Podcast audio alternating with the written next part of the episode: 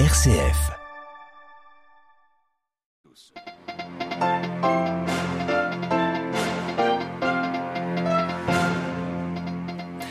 La crise économique continue de s'aggraver au Sri Lanka. Les prix à la pompe ont encore augmenté ce week-end. Le pays tente de diversifier ses sources d'approvisionnement. Nous retrouverons notre correspondant régional au début de ce journal. Suite du sommet du G7 en Allemagne, avec une nouvelle fois la guerre en Ukraine en haut de l'agenda. Le président ukrainien Volodymyr Zelensky s'est invité au sommet par vidéoconférence, réclamant encore plus de soutien à son pays. À la une de ce journal également, nous reviendrons sur le conflit dans les provinces anglophones du Cameroun, très loin d'être résolu, déplore l'ONG Human Rights Watch dans un nouveau rapport. Et puis nous irons en Centrafrique où les évêques ont achevé hier leur assemblée plénière et on le verra, les défis sont nombreux. Radio Vatican, le journal, Olivier Bonnel. Bonjour. Au Sri Lanka, la crise économique provoquée par l'épuisement des réserves de devises étrangères continue de s'aggraver. Les prix à la pompe ont encore augmenté ce week-end et le gouvernement sri-lankais s'apprête à envoyer des ministres au Qatar ou encore en Russie afin de tenter de reconstituer les stocks énergétiques. Les précisions de notre correspondant dans la région, Emmanuel Derville. La principale entreprise de distribution de carburant a augmenté les tarifs du diesel et de l'essence de 15 et 22% dimanche. Mais pour la population, cette hausse n'a aucune importance puisque les stations-service sont presque à sec de toute façon. Les réserves permettent de couvrir à peine une journée de consommation. L'île sera paralysée à partir de cette semaine. Les baisses d'impôts décrétées l'an dernier par le gouvernement, conjuguées à la hausse du prix des matières premières, ont asséché les réserves de la Banque centrale au début de l'année. Le Sri Lanka n'a plus d'argent pour payer les producteurs de pétrole qui refusent désormais de livrer la moindre goutte. Un cargo qui devait arriver le 23 juin n'a jamais atteint les ports sri-lankais. Pourtant, avec les sanctions occidentales, Moscou brade son pétrole auprès des pays asiatiques. Mais ces réductions tarifaires ne suffisent pas pour Colombo, qui va envoyer des ministres en Russie et au Qatar aujourd'hui pour mendier de l'énergie. New Delhi, Emmanuel Derville pour Radio Vatican. Et toujours sur la question énergétique, la France, on vient de l'apprendre, appelle les pays producteurs à produire de manière exponentielle. C'est la présidence française qui l'annonce à l'instant. L'Inde, elle, reprend ses discussions avec l'Union européenne dans l'optique de conclure un accord de libre-échange d'ici fin 2023. Les négociations se sont ouvertes ce lundi à New Delhi et doivent durer jusqu'au 1er juillet.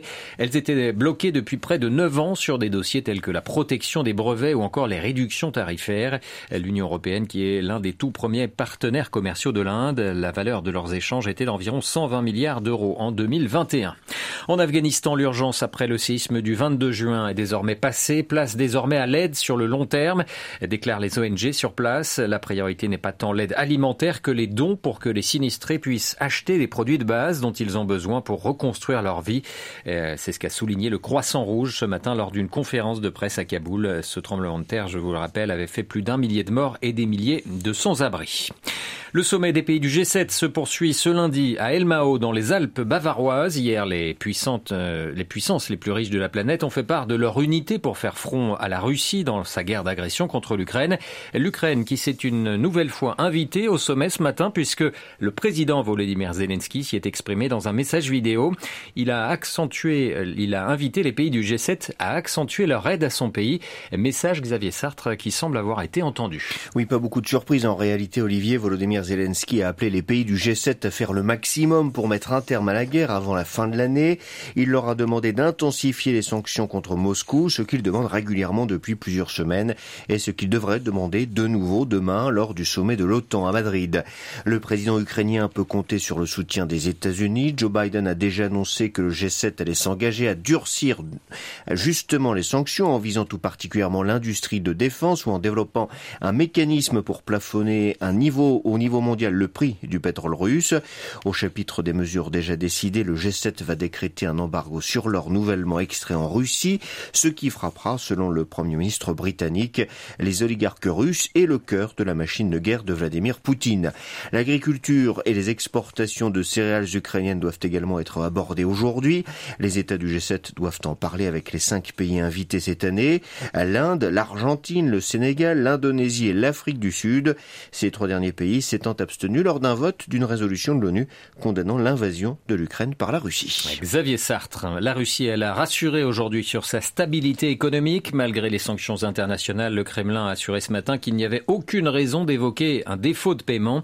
Les détenteurs d'obligations russes ont en effet effectué leur paiement au mois de mai en devises étrangères, a précisé le porte-parole de la présidence russe. En Équateur, le président Guillermo Lasso tente d'apaiser la colère de la rue. Il a décidé la nuit dernière de baisser les prix des carburants, à l'origine d'importantes manifestations.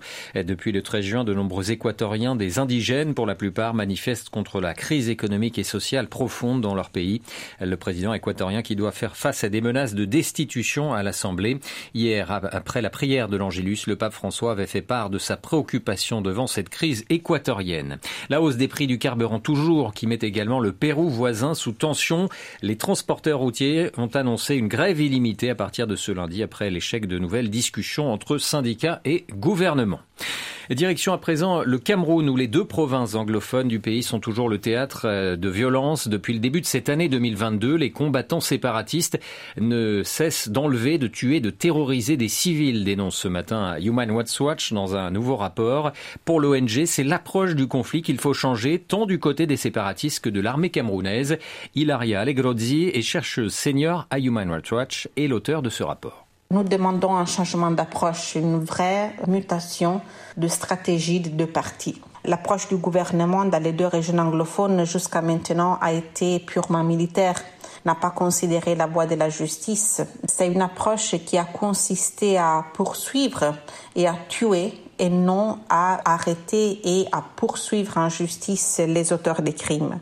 Les forces de sécurité ont préféré tuer les combattants séparatistes présumés jusqu'à maintenant plutôt que les capturer, les arrêter, les interroger, les poursuivre devant les tribunaux. La réponse du gouvernement ne doit pas consister exclusivement en des opérations militaires. La justice a aussi un rôle très important à jouer pour enquêter sur les incidents les plus graves commis par les groupes séparatistes. Pour ce qui concerne les groupes séparatistes, nous avons également formulé des recommandations assez claires, y compris pour leurs chefs et dirigeants, de donner des instructions claires à leurs combattants, de respecter les droits internationaux en matière des droits humains, de cesser toute attaque contre les civils. Ilaria Allegrozi de l'ONG Human Rights Watch. La Centrafrique est aujourd'hui confrontée à des sérieux défis sécuritaires, sociopolitiques et socio-économiques. Tel est le constat dressé par les évêques de ce pays dans leur message final, message de leur assemblée plénière qui s'est achevée hier.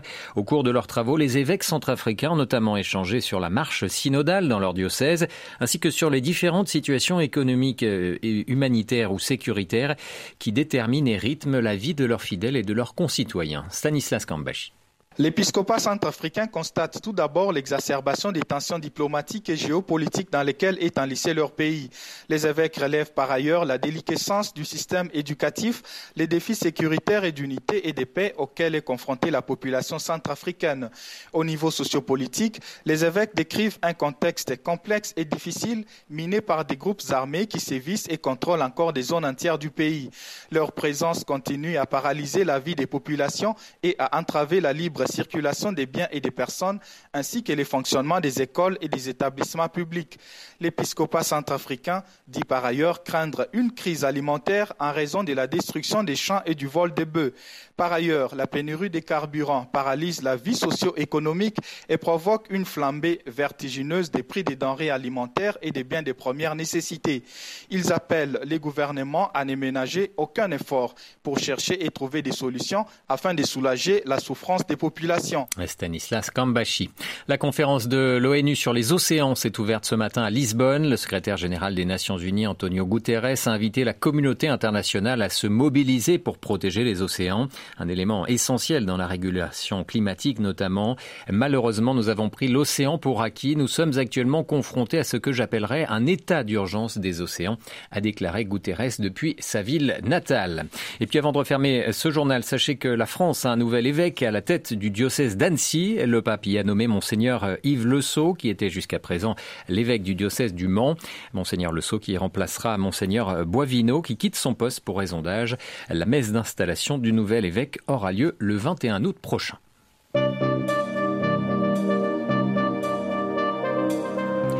C'est la fin de ce journal. Merci pour votre fidélité. L'information continue sur notre site internet vaticannews.va. Je vous souhaite une excellente après-midi.